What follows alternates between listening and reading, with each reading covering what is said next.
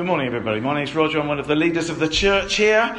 Well, what an inspirational reading this morning. Well, hopefully, over the coming uh, few minutes, uh, we'll have a look at this passage, but uh, a little bit further on in history to see what on earth that was about. At the end of the day, regardless of how uh, surreal or bizarre or complex those names were, Tori did brilliantly with all those names, actually. That's why I didn't want to do the reading. It's probably why Glyn handed it over to his wife uh, in love, uh, I dare say. But this is God's Word. And God's Word is relevant for all people all time, all generations. So we've got to trust that beyond what we might not at first glance understand, there's something for us here this morning. If you've got a Bible with you, then we're going to flick through to uh, the, book, the book of Joshua. And right at the beginning of Joshua, we get God saying these words to uh, Moses. Um, uh, sorry, to, uh, to, jo- uh, to Joshua. Moses, my servant, is dead. Now then, you, Joshua, and all these people, get ready to cross the Jordan River into the land I'm about to give them, to the Israelites. I will give you every place where you you set your foot, as I promised Moses. That's the purpose of the book in terms of where we are going. It's also then repeated right the way at the end of the book as well. We read these verses in chapter 21. So the Lord gave Israel all the land that he had sworn to their forefathers, and they took possession of it and settled there. Not one of all the Lord's good promises to his people, to the house of Israel, failed. Every one was fulfilled. That's a real encouragement to you and me at the start of us looking at this passage to know that the God who makes promises is the God who fulfills those promises. And we need to trust him that that's exactly what he's going to do for you and for me. It's also good news for ourselves as a church as well. Huge encouragement as well as a comfort. When as a church we know that God wanted us to move out of that place called Acland Road in the centre of town. It's a comfort and encouragement to know that it was God who led us to this place called Poundbury and also that we know that He has provided for us this incredible building that we're all sat in and enjoying. And now we're kind of thinking, okay, now what? We know that God has been involved in a part of the journey thus far. But what next? What are we to do now that we are here?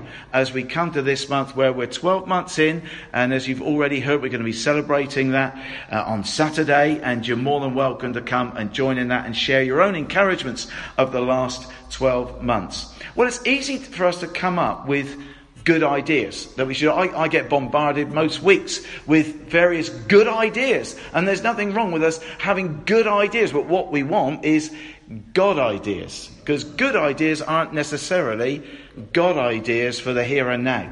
We can't put every good idea into practice.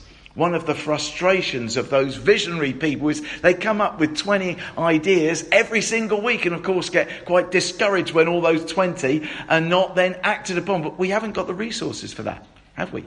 We can't do everything. God, what is it you are saying to us? And what does this whole book that we're going back to this morning have to say to us in the here and now?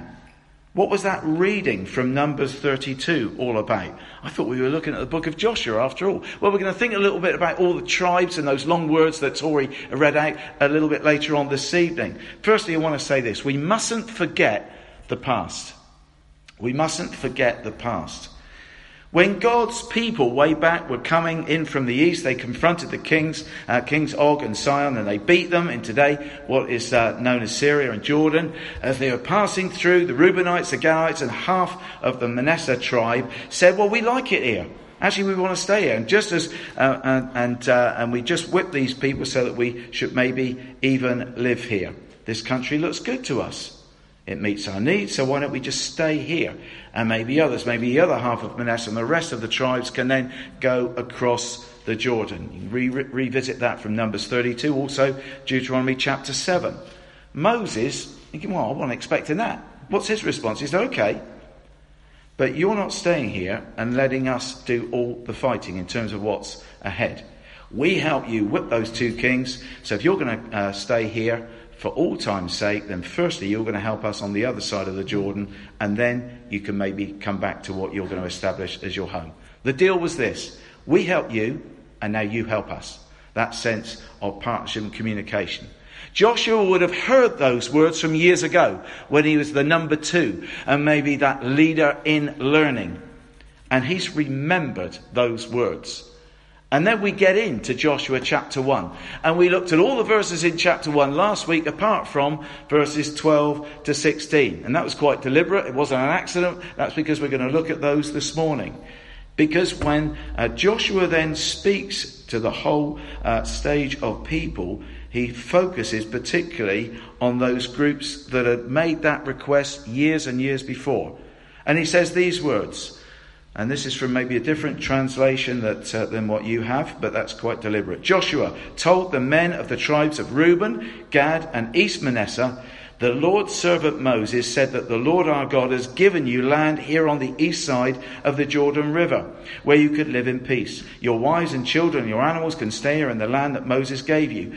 But all of you that can serve in our army must first pick up your weapons and lead the men of the other tribes across the Jordan River. They are your relatives, so you must help them. Conquer the land that the Lord is giving them. The Lord will give peace to them as he has given peace to you. And then you can come back and settle here in the land that Moses promised you. The men answered, We'll cross the Jordan River and help our relatives. We'll fight anywhere you send us. Joshua addressed the issues ahead of time. Because it would have been quite easy for that people group that thought, oh, well, now we've got, we've got our place where we want to be all nice and comfortable and put our feet up. It would have been very easy for them to do that and then bottle out of what was going to be ahead. So Joshua is saying, hang on, before we go any further, remember. Let's remember what God said in the past. That's really important for ourselves as a church. It's really important for you as an individual. What God has spoken into your life years ago. Don't forget that. That is never erased. What God said to us, a church, in the past is never redundant. It is never irrelevant. Hold on to that which God has said. Chapter 1, verse 13. Remember. That's the key word. We need to remember what God has said to us in the past, what we took on board regarding that huge financial challenge way back then. We need to remember what God said to us as uh, a group of people that we call our, our members meeting. I can remember that, uh, uh, that uh, AGM or that special church members meeting when we had to make a vote at quite short notice about instead of us being in the town centre, we believe God is maybe calling us into Poundbury. That was news.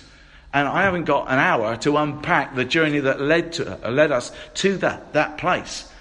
And we had a whole host of people in the church that didn't really like Poundbury, but that said, I believe that God is calling us there. 100% of the people that were at that AGM, that meeting, said, I believe that is what God is calling us to do. We must never forget that. So when you get your gripes about where we are now, you're not griping with one another. You're griping with what God has called us to do and to be, and where He has directed us. We must not ever lose sight of that. We mustn't equally lose sight of the reason why we believed that God was leading us here, which was to reach people who don't yet know Him, who don't yet know Him. Comfortable though this is for ourselves to rock up at on a Sunday morning, Saturday morning, Sunday night, whatever it is, enjoying the facilities for midweek groups during the week, great. What was the reason ultimately that God called us and led us here? There's no Christian church in Poundbury until he led us here as a people group. I think there's a reason for that, don't you? We must never forget that reason. But it's also alongside that, obviously, that we as God's people seek to share something of his love unconditionally with this community and beyond. Now, whether or not you're around here because you've been involved in the past, or you've come to us over those last 12 months, or you're here today, the same challenge is true. If God has actually called us as a people group here, we are looking for us to take stock and say, are you on board with what God said way back then and what he's saying now? Because he's not going to change his mind. That same purpose is equally true now. And what God is looking is for you and me to say, count me in. I am on board with what you said, God. Amen.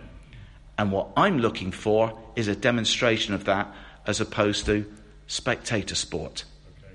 Not into that. And we'll see the relevance of that from the passage that we're going to be looking at this morning. Joshua specified exactly what needed to be done, including that difficult aspect of leaving their families uh, behind. The way ahead was going to be hard. The men, for a long period of time, were going to be crossing the Jordan, leaving wives and children behind. But they believed that that sacrifice was worthwhile. So before we think about the cost of time, the cost of finance, the cost of this, that, and the other, if God has decreed something and led us in a particular way, He will equip us. It has to be worthwhile. Bottom line is what God has said, not what I feel or what you feel. That's important as well. The way ahead was going to be hard, but Joshua also uh, painted a beautiful picture of the fruit of obedience. What made Joshua and this mission so successful compared to the disasters all the way through the judges was that God's people obeyed God's word. It's not difficult, really, isn't it? We sometimes sing a hymn on a Sunday evening Trust and obey, for there's no other way to be happy in Jesus than to trust and obey. I think the kind of elements that are quite key there are that God's people seeks to trust and obey. Brilliant. A whole load of Bible college students in the making.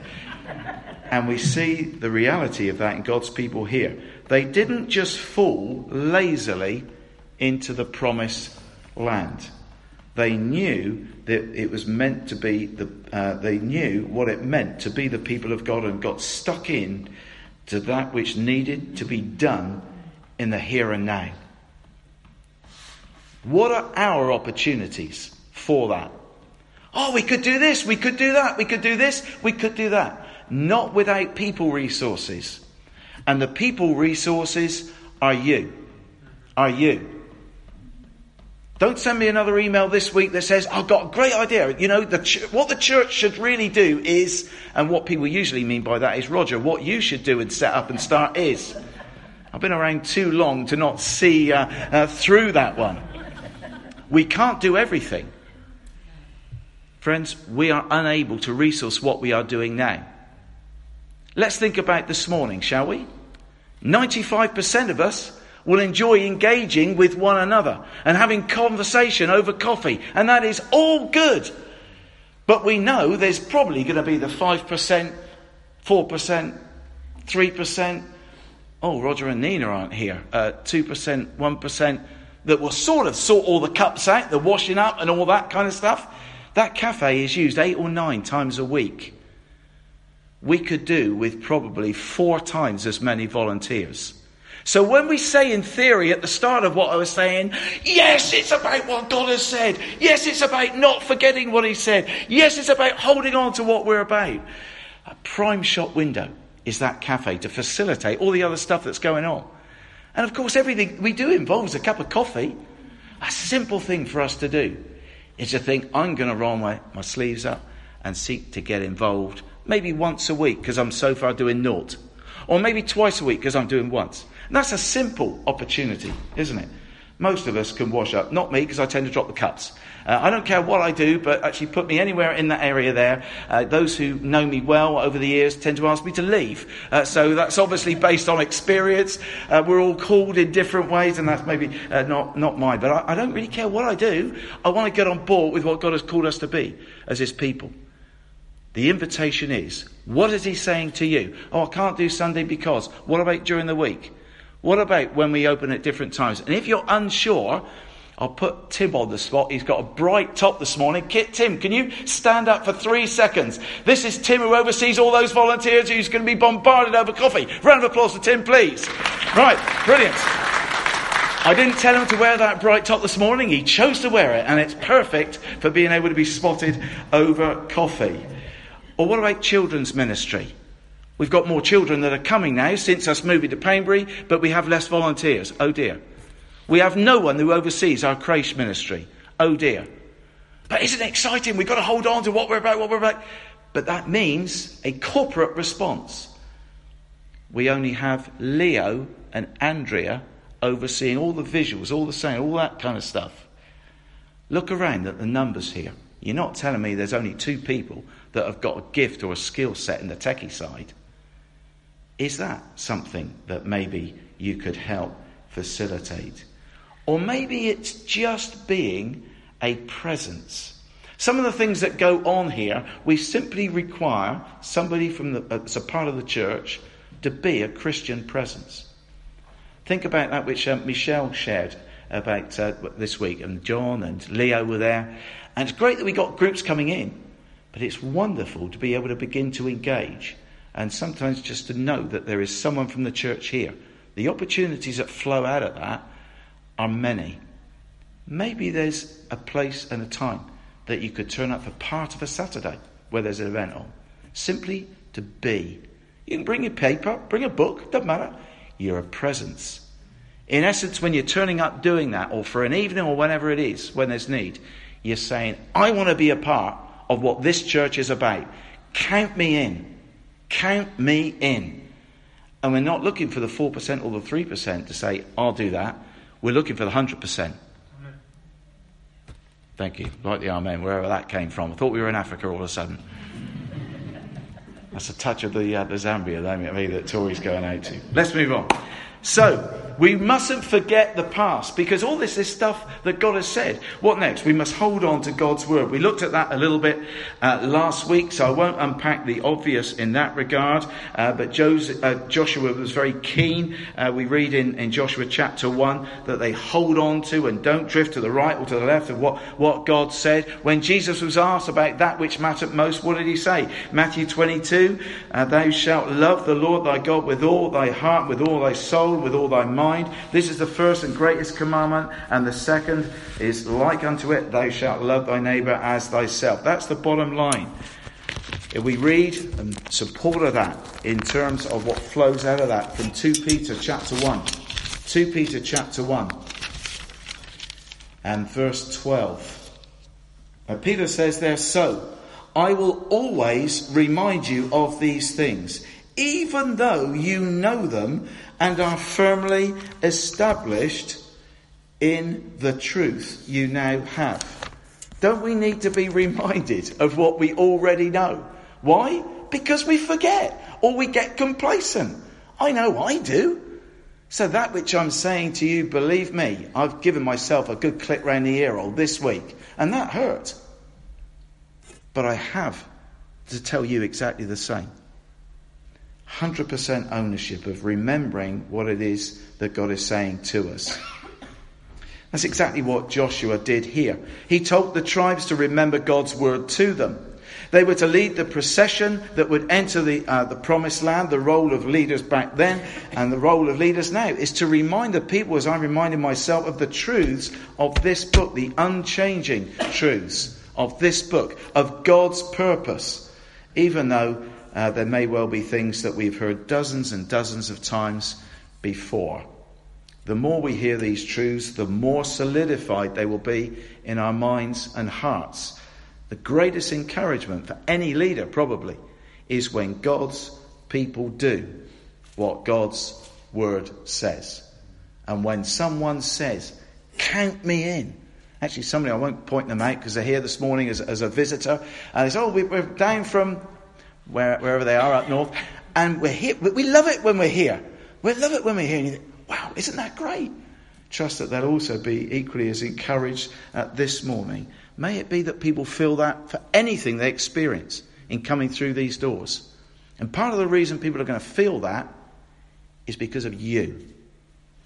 New Testament says, and when, God, uh, when uh, Paul spoke to the church in Corinth, that you are Christ's ambassadors whether you're washing a cup or being a presence in the cafe or involved in kids ministry or anything else that you're already doing, and many of you doing a lot, you are one of Christ's ambassadors. Don't undervalue what you're already doing. Don't get too caught up that you've been doing X number of years and people don't notice you or validate what you do. There is one who sees. And we live for an audience of one, ultimately. Next, we need to honour the commitment that we have made. Uh, we're not really big on commitment these days, are we, as a, as a society?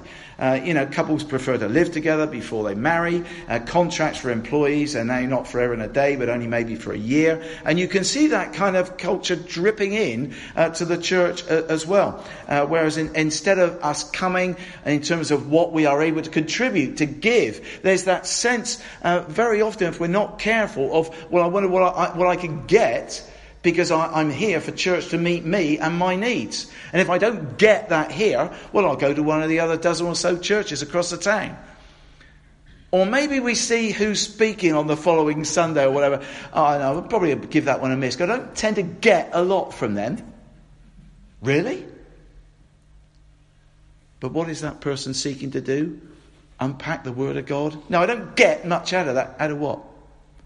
And we put maybe our preferential treatment above what the Spirit of God might want to do or speak into your life? What about if we'd chosen to miss one particular occasion where God had an eternal word for you or for me? But I couldn't be fagged to turn up because I didn't go bundle on the preacher that day. And if you're listening to this online, I'm not going to take personal offense that you're not here, okay? I'm going to choose to do that. if you're a member of this church, you will have read or had explained or had a dialogue about our values of what it means to be a member of this church.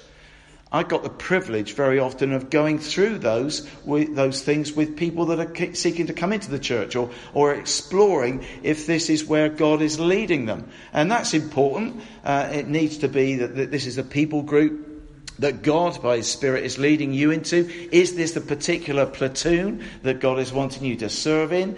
And uh, it surprises very often a lot of other uh, members of the church when I normally talk to new people about, well, have you tried the, and I list some of the other churches that are not that far away from us, uh, not just geographically, but theologically. Why do I do that? I don't want somebody turning up here that's going to be better off elsewhere that God ultimately wants elsewhere. But if somebody's exploring what we're about, you can check all that stuff out uh, on our uh, on our website by all means. But if you've been a member for some time, then maybe like me, you can do what I do quite often and go through those 10 values. And I kind of do that as a sense of a checklist for myself. I have to be honest, I very rarely get 10 out of 10. How rubbish is that? Why is that? Well, because they're values and because we're on a journey. But maybe you can do similar. Are you seeking to grow spiritually as an individual? Are you part of a small group, which we value here? Are you seeking to share your faith? Are you giving financially and sacrificially when you do? Are you seeking to be an encourager as opposed to a discourager? Are you involved in serving? What is God saying to you for this coming year? All of that kind of stuff is what we're about. It's a good thing, though, for us who are established members of the church to ask ourselves, don't you think? I think so.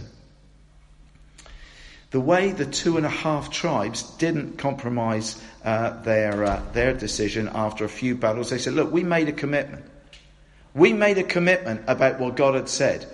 And we intend to now get stuck in and not give in no matter what before we revert back to what we know is going to be our future. But they're operating in the now and they didn't duck out of commitment. We need to be like the psalmist who said, The Lord is my portion, I have promised to keep thy word. Psalm 119, verse 57. What about that promise we've made to the church? Or what about beyond that, the promise we've made to God, that sense of commitment that we made to Him? Ecclesiastes chapter 5 and verse 4 and 5 says these words When you make a promise to God, do not delay in fulfilling it. He has no pleasure in fools. Fulfill your vow. It is better not to make a vow than to make a vow and not fulfill it. The moment that you made a decision to become a part of this church, you bought into what we're about, which is predominantly to be standing on this book. But exactly in terms of how that gets fleshed out in 2019, explore what it means to be a part of this church. And when you've made that decision, stick to it. Stick to it. And by the way, if you're kind of like in a flying in, flying out, or visiting, and you, haven't got any spiritual roots, or maybe you're one of those people that likes to dot the I's and cross the T's and say, well, there's, there's no such thing as membership in the Bible, I would debate that with you. What I would say is there are no spiritual nomads in the early church at all. Why might any of us seek to be that? That's creating a new theology. Every believer had spiritual roots and a spiritual home. That's why you had the church at Corinth, the church at Rome. People knew what it meant to be a part of that church. And when Paul issued a variety of phrases about, tell this to the church, how did they know who to tell? They knew they had a system, they had a structure, they had something in place as to what it meant to be that people group. Why haven't we got that recorded? I think thanks to the wisdom of God. Because times change, cultures are different, and we're to take God given eternal principles and adopt that into the present for how this is real for us. Which is why different churches have different principles, all based on the same roots. A couple of things before we close. We must seek to help our spiritual family uh, as well just uh, uh, thinking, oh, I don't want to embarrass people, but it's great seeing uh, someone at the back I've not seen. I'm not going to mention their name, but you know who you are because I'm looking at you and trying to avoid eye contact with you, who's not been around for ages. Someone else who's not been able to be here because of their work patterns. Great to see them. Someone else going through bereavement. Grateful that they're here. No need for names. But if you know different people who've got a whole variety of needs, and you heard Marie pray about Jill in hospital, who's open to visitors, desperately longing for fellowship. Well, I don't know, Jill. Doesn't really matter. Doesn't really matter. I know Ivy was blessed when months ago she didn't even know Sally, but Sally was probably number one visitor of Ivy. Why did Sally seek to do that? Something of that wanting to support brother or sister in Christ. And that's the heart that we should have. So bless you, Sally, for that. Therefore, as we have opportunity, Galatians chapter 6, verse 10 says, let us do good to all people, but especially to those who belong to the family of believers. We prayed for Robin uh, earlier uh, this morning, uh, who had a fall when he fell out of bed, bed this morning, couldn't get up, struggled, and he was desperate to be here today. How do you think Robin's going to feel either if he gets no contact from the church within a week, or if maybe three people today sent him a text or phone him up. Do you need me to unpack the difference and the contrast between the two? What do you think God might be saying to you or to me? So let's seek to help our spiritual family. Where's that rooted here? Well, here the two and a half tribes are prepared to help for the long haul. That was going to be tough. They didn't just pay a visit across the Jordan and then for a couple of days or even a couple of weeks. We're talking about way beyond a couple of years where they separated from their families because it mattered to them what their brothers and sisters were going through. It wasn't going to be a big enough, a too big a sacrifice for them. They were involved. I wonder how often we've been involved with certain individuals or ministries and have felt like giving up. If you look at that verse in Galatians, look at the verse before it. There's a beautiful encouragement to keep going. To keep going. Some of you will feel like giving up right now in the area of involvement that you have. And maybe for some it is right to hang your boots up in that area, but for others, maybe what you're needing to hear is the Lord say to you, Keep going. I can see. You are making a difference. And you're doing this for me, not for human plaudits. Keep going. Keep going. You will bear fruit if you, if you persevere and do not give up. Finally, we have to believe that the sacrifice will be worth it. We needed to believe that as a church. We've had a couple of gift days and uh, over the last 10 years or so. And and it was just a stupid kind of human decision in one sense to say, okay, I remember the first time that we did this a number of years ago, no idea when it was. But I said, okay, church, we're going to believe God for a hundred grand. I, I, got some quite, quite um, honest emails about setting the church up to fall and to fail. Because our, our budget was nowhere near that. And we, we didn't have rich people in the church at all. But it was a figure that God put on my heart. I can't remember what we got for the first one, something like 130 grand, something like that plus. Would that be round about right? Yep, I'm getting nods uh, from the back. In a week, well, the atmosphere when that figure was delivered at the church. Can you imagine? It was pretty good. We held back from a second gift day because you, you can't ask the same people to do exactly the same again. We had no option in terms of what it meant for us to, to come here. No other option. We explored all the other options. Oh, so, from my perspective, quite reluctantly, humanly, to deliver this again, we want you to do. And we surpassed that. What was the second figure? Was it 150 grand? Yep, about that. Give or take a few grand, I mean, it doesn't really matter, does it? Where did that come, of, come from? And I can remember looking around and thinking, well, well, maybe he's got a couple of quid. Just phenomenal. Just phenomenal. Oh, I'm now trying desperately hard to not catch anybody's eye. Who thinks, who was that? Who was that? But it would have been very tempting for us to think before those moments is this really going to make a difference what I'm going to give? Is it really? I mean, I, you know, times are hard, aren't they? Things are tough. We have to believe that the sacrifice is going to be worth it. And forgetting money, we have to believe the sacrifice will be worth it in the time we choose to give to God's cause. It might seem so mundane to put chairs out, or to clear away, or to wash down the, the, the, the, tops out, outside, or to set up coffee again. What's the big deal in that? But if we all thought that, we'd have no church. Or we'd be the only church in town that doesn't serve coffee we know the value of a cup of coffee because that attached to that comes conversation. And conversation means journey as to where people are at. And God wants to meet you and me and where we're at in that journey. And He wants to use you, every single one of you, to help facilitate His journey in others as well. Nothing better than a cup of coffee.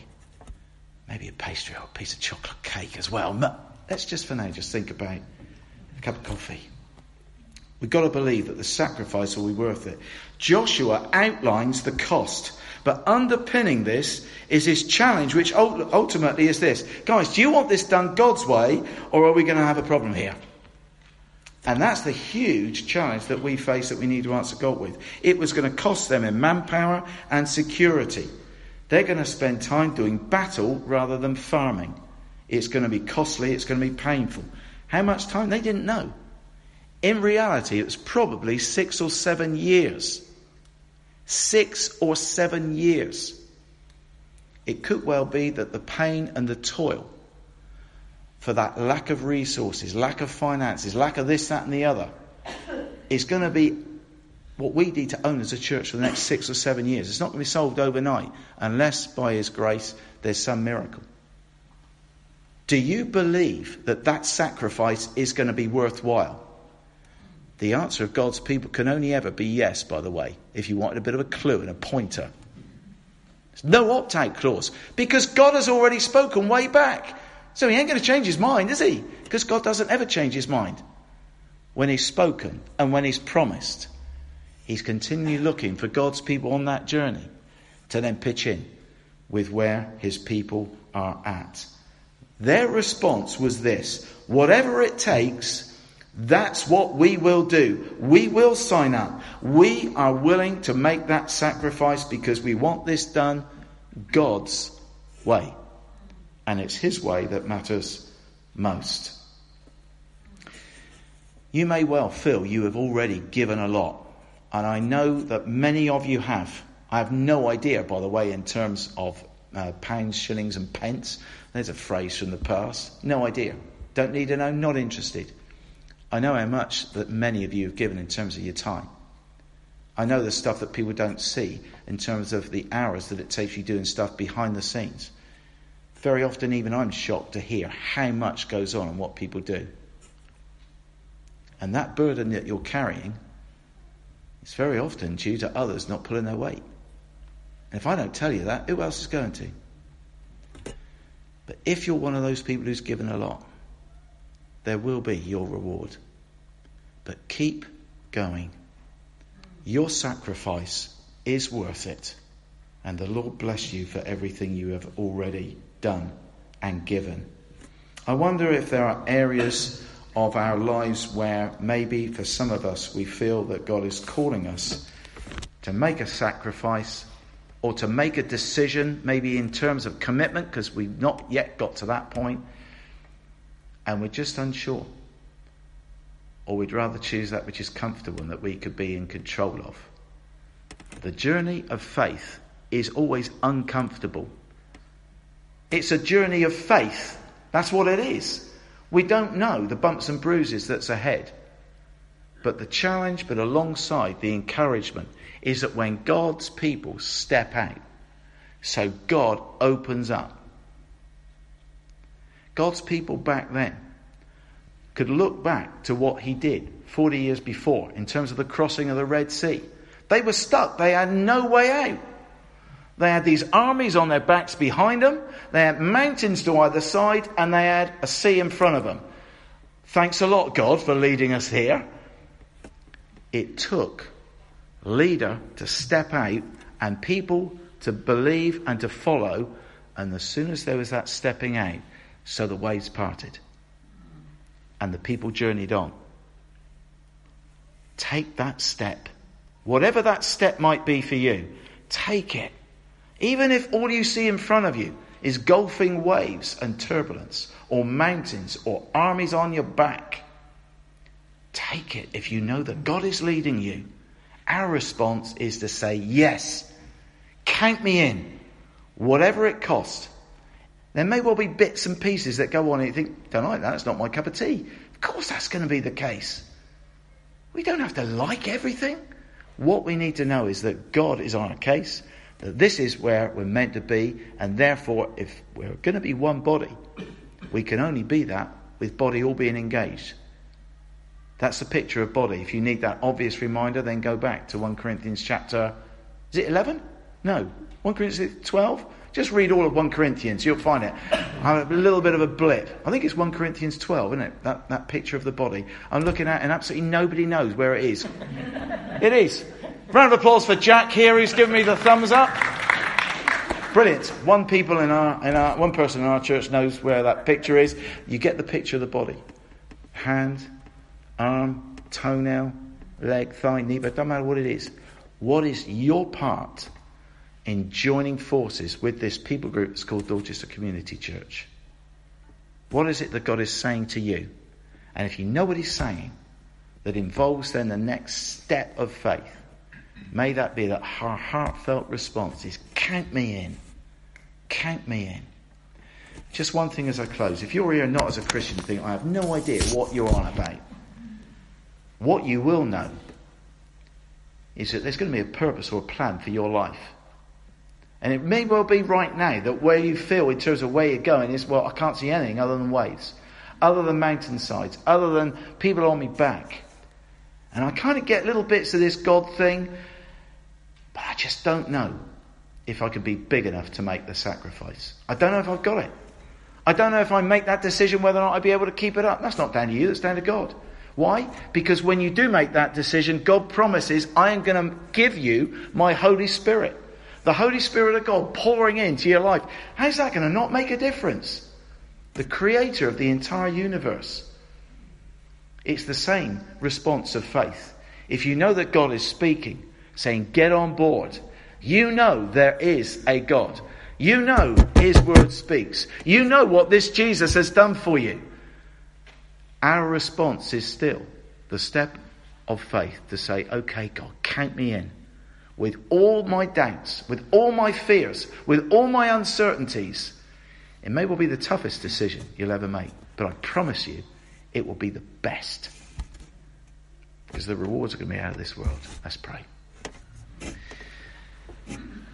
Father God, we do pray that you might encourage us as your people to keep going. If we've just been doing this week by week, month by month, and year by year, and we're tired, I think particularly of those people that, that account for the, the senior aged people in this church who just seem to give and give and give, who are tired, got aches and pains. God, by your Spirit, would you revitalize, refresh, and encourage again to go again?